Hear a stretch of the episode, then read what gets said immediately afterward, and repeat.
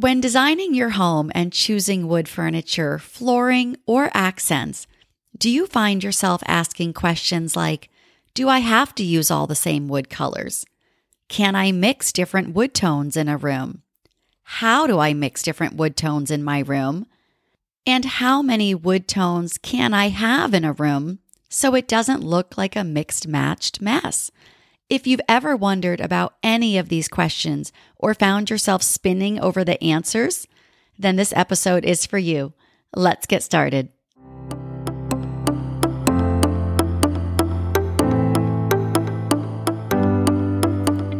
Welcome to Home and Nestorations, the podcast that helps you design and decorate your home with confidence.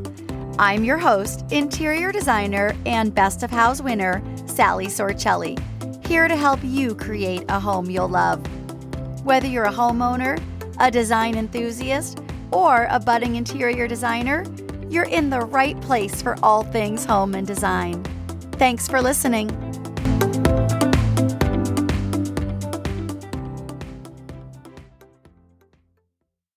All right, well, today's design conversation is all about mixing wood tones, which seems so easy, but actually trips up a lot of people because there are some important tips to remember and consider. So, if mixing wood tones is hard for you, just know that you're not alone. We don't want our rooms to feel all matchy matchy, where it looks like we bought the whole store's display, but it can feel hard to mix different wood colors you might be wondering do they match? Does it look too cluttered? Do they go together? So let's talk about how to mix wood tones well so you can create that beautiful layered space you're looking for. First, let's talk about undertones. Okay, so most colors, unless it's a true pure color with no tinting or shading, most colors will have two identities or identifiers. One identifier is called the mass tone. That's the main color you see when you look at it. Maybe it's brown, red, green, pink, blue, whatever that is. But there's a sneaky, less obvious color, that second identifier, which is called the undertone, that can really mess with your design and it makes choosing colors and wood tones so difficult. You might have experienced this when out shopping and you bring something home and it just doesn't look good next to another piece of furniture or the wood or plank flooring in your home. And you might not know the reason why, but it's likely that sneaky undertone that was the problem. So, undertones are that second kind of hidden color that's in there. And undertones can either be warm or cool. Now, your warm colors, well, they're warm, like oranges, reds, and yellows. And then your cool undertones are colors like blues, purples, and greens. So let's say, for example, you're looking at a brown color. The mass tone is brown, the color you see with your plain eyes. But some browns are very warm with an undertone of yellows or reds or oranges. And you might also find a brown that feels very cool and it has more blues, purples, or green undertones. Even grays, which we think of as a cool color, can have warm brown undertones, making it a warmer gray, or they can have blue undertones, making it feel more cooler and sterile. Now, how to find the undertone it can feel a little tricky, but let's simplify it because it really isn't. When you look at something by itself, yes, it can be difficult to see what the undertone is. So comparing is really the easiest way to figure it out. So if you compare that color next to another color, you'll see that, wait, that one looks kind of pinkish compared to this one, which looks more bluish. And really, that is an easier trick to figure out the undertone because identifying it on your own, unless you're really trained in it and you've been looking for a while, you might not always tell because sometimes it can be a little tricky. So when you compare one wood sample to another, you'll see that one might look more orange or yellow than another, or it might look more grayer. And a great example of this is in my parents' home. So if you've been listening, you might know that my parents had some health issues. My father had passed, and I'm selling their home across the country. And in their kitchen, they have wood cabinets that are an oak. Well, there's different shades of oaks, and this one has a very warm tone to it. And the home stager that was there, I was surprised when she had picked out a flooring that was a nice plank flooring, but it had very gray undertones. And as another designer, I was a little surprised that she had picked that, but she did want the cabinets painted. We ended up not doing that.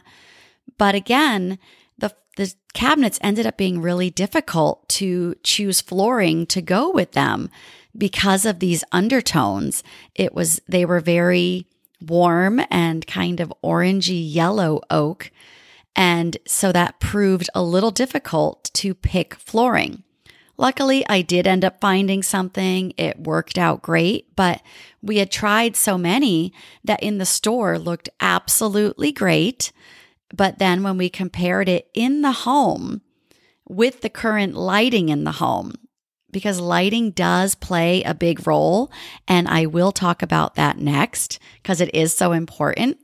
So it was really important that I found a flooring that had similar undertones that were warm so that they would complement and work well with the cabinets. Because once you find the undertone, whether it's warm or cool, you want to stick with it. We don't want to mix warm and cool undertones in a room. They just don't work well together and won't end up looking good. White oak, which is a super popular wood color right now, is actually pretty neutral. You can probably sway a little bit in either direction, but again, you really want to work with those undertones. So, comparing, like I just mentioned, is the best way to figure out the undertone when you're looking at wood. If you're looking at colors or paint colors, you actually can look at the paint strip if you're looking on a paint fan. Uh, if you go to a home improvement store, you'll see like six or seven colors all lined up in a strip. That bottom color is a really big indicator of what that undertone is. If it looks green or blue or purple or red, that'll sort of help out. But as you're looking at actual wood pieces, you're not going to get that but I'll just mention it since we are talking about undertones. So comparison is your friend here. So I do want to go back to talking about how light affects wood tones because light has a huge impact on how we perceive colors. So light, for example, in one part of my home might look completely different than another part, and that's because of how my home faces with direction to the sun. The back of my home is south facing, gets a lot of natural sunlight. So colors and furniture might look different than it does in the front area of my home that is north facing and much darker. So a flooring or wood sample or even a paint color in one space might look entirely different than it does in another space in my home. And you'll find the same in yours. The same might go for the way something looks in my home compared to how it will look in your home or a neighbor or friends of yours. You might have done this in the past where you've gone to a neighbor's house and said how much you loved a, a paint color or a piece of furniture, but you might have tried buying it in your own home and found that it didn't work. Well, it's because there's different lighting there. So just because something works in their house or my house doesn't mean it'll necessarily work in yours because you both have different lighting. The same goes for picking out flooring at your local flooring store. They might have fluorescent lighting or different overhead lighting, which will make that flooring look totally different in the showroom than it does in your home. So I do want you to always bring, if at all possible, samples home to your house. Light also bounces off walls and can alter the way colors look on our furniture or our flooring. So, again, if at all possible, get wood samples of what you're buying and bring them home to see them in your own home's lighting. Now, I know that's not always possible, but if you can at least figure out the undertones when you're there, if you can't bring it home, try to figure out the undertones by comparing it and then stick at least with that same undertone. So if you find that you found a piece of furniture you love and it has warm undertones, it's pretty safe that it'll work in your home with the other warm undertones you have. Now, a quick note on lighting is make sure you have enough of it in your rooms, not just above overhead lighting, but also table and floor lamps. We really want enough lighting in our spaces, and I prefer soft, warm lighting in homes. So when choosing bulbs, I like to go with a 2700 Kelvin, 2700K, you'll see it listed as, or a max 3000. Higher than that, you can go up to over 5000 Kelvin 5000K, but I find that gets kind of cold and sterile and pretty blue. So even if you have cooler undertones, I still like to have a little bit of that warmer light, maybe around a 3000. Now let's move on to how many wood tones you could or should have in your room. Well, I like to limit rooms to about three wood tones. We don't want to overdo it. It can get a little cluttered feeling. And just know that the more wood tones you include in a room, the more eclectic, the more vintage, the more mismatched it might feel. Now, if that's the look you're going for, then that works great. But if you're looking for a cleaner, more cohesive, smoother feel, you're going to want to limit that to just three.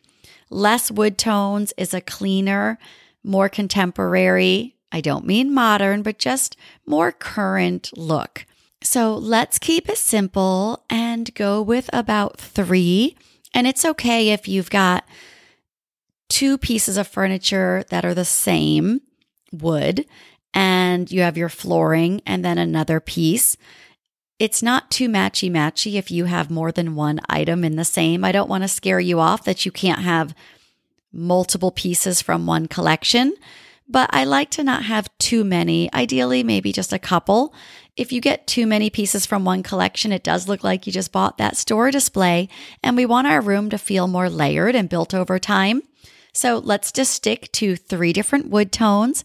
And as long as they're all in that same undertone, warm or cool, you're good to go. All right, let's talk about some other tips for mixing wood tones.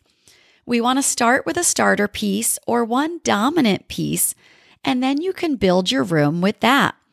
You can add pieces that complement that dominant wood tone you picked. So maybe your flooring is your dominant piece. Or if you have very, very neutral flooring or carpet in the room, you might have, like if this could happen in your bedroom, your headboard or a dresser might be your dominant piece. And then you want to mix up with some different nightstands, benches, or other items in different wood tones. So starting building it from one dominant piece and starting your room with that. Also, as you're choosing different wood tones, I want you to think about the texture of those woods. There are some wood textures that are very, very rustic, right? They're very notched and scraped, very knotty. And then you might have very clean, contemporary wood textures that are really smooth, maybe shiny or lacquered. You really want to stick with similar textures in a room, or else the vibe of the room can just get too confusing. So if you're going with a more rustic farmhouse, you're not going to want to sl- uh, stick a very sleek, smooth wood in there. You're going to want everything to have more of a soft, rustic texture. Now, let's talk a little bit about beams and floors, because I know a lot of people like to put beams and wooden accents in their rooms. I like to keep my beams and floors a little similar with same color tones. I don't love sharp contrasts of, say, really, really dark beams on the ceiling and light flooring below. I just think it's a little too distracting. We want these beautiful beams on the ceiling to be a focal point, but not something that's screaming out at our eyes to look at me, look at me. So if you keep it in a similar tone to your flooring, it makes it have a nice layer to it that isn't too jarring to the eye.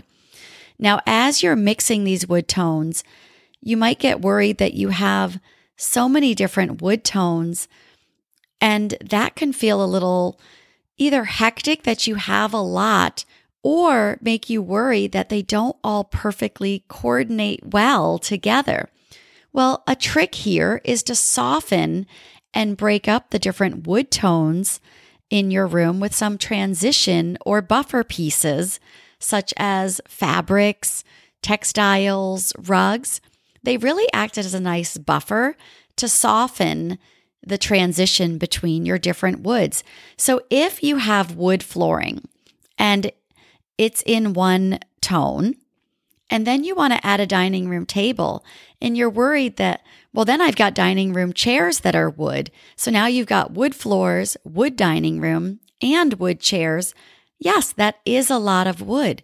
Well, you can soften that and buffer it by easily sticking a rug under that or swapping out those wood chairs for fabric upholstered chairs at your dining table. So, using texture, fabric, and um, different textiles can really act as that buffer and it can soften the wood so that you don't feel like you have too much that's competing with each other. And that can also hide things that if your undertones aren't fully on point, I get it. We're all working and trying something new. So if your wood tones aren't exactly all in the same warm or cool undertone, because we want to stick with one, then a fabric buffer of a rug, draperies, pillows, just any softness upholstered pieces can help kind of hide that. And when in doubt, when mixing wood tones, go with contrasting wood tones where you have light against dark. It looks intentional and not like a goof that you didn't really get it right the first time. My only exception is with those wood beams. We don't want those to be so different than the other pieces in our rooms. Okay, so a few final thoughts here. First, know and believe that you can do this. I don't want you to get into overthinking or analysis paralysis, which those two topics can get their own and will get their own two separate episodes because they are such obstacles. So let's not overthink it. Imperfect action is better than no action. So get out there and try it. Just pick one piece you love, whether it's your flooring or a piece of furniture, your dominant piece, and build your room from that. All right, so now let's recap what we talked about today. We talked about two different color identifiers, our mass and our undertones, and how to find the undertones of our wood pieces. We also shared how light impacts colors and wood tones, and how many wood tones to include in your room. That magic number was let's stick with three or less. I also talked about tips to help you when you're mixing wood tones in your home. All right, that wraps up this episode. And as always, the show notes are where you'll find any links to anything I mentioned in this episode, which I do have two different blog posts that I do want to share. One is a blog post about mixing wood tones, and it has some pictures in that. And another one is about choosing paint colors because I do talk about undertones in that uh, in that blog post, and I might have some photos in there as well that will help you. All right, what to do next? Well, please hit subscribe and leave a review if you'd be so kind. It helps this podcast reach and help more people just like you. And as always, thanks for listening and keep listening to Home and Nestorations for more design conversations to help you create a home you'll love. Have a great day.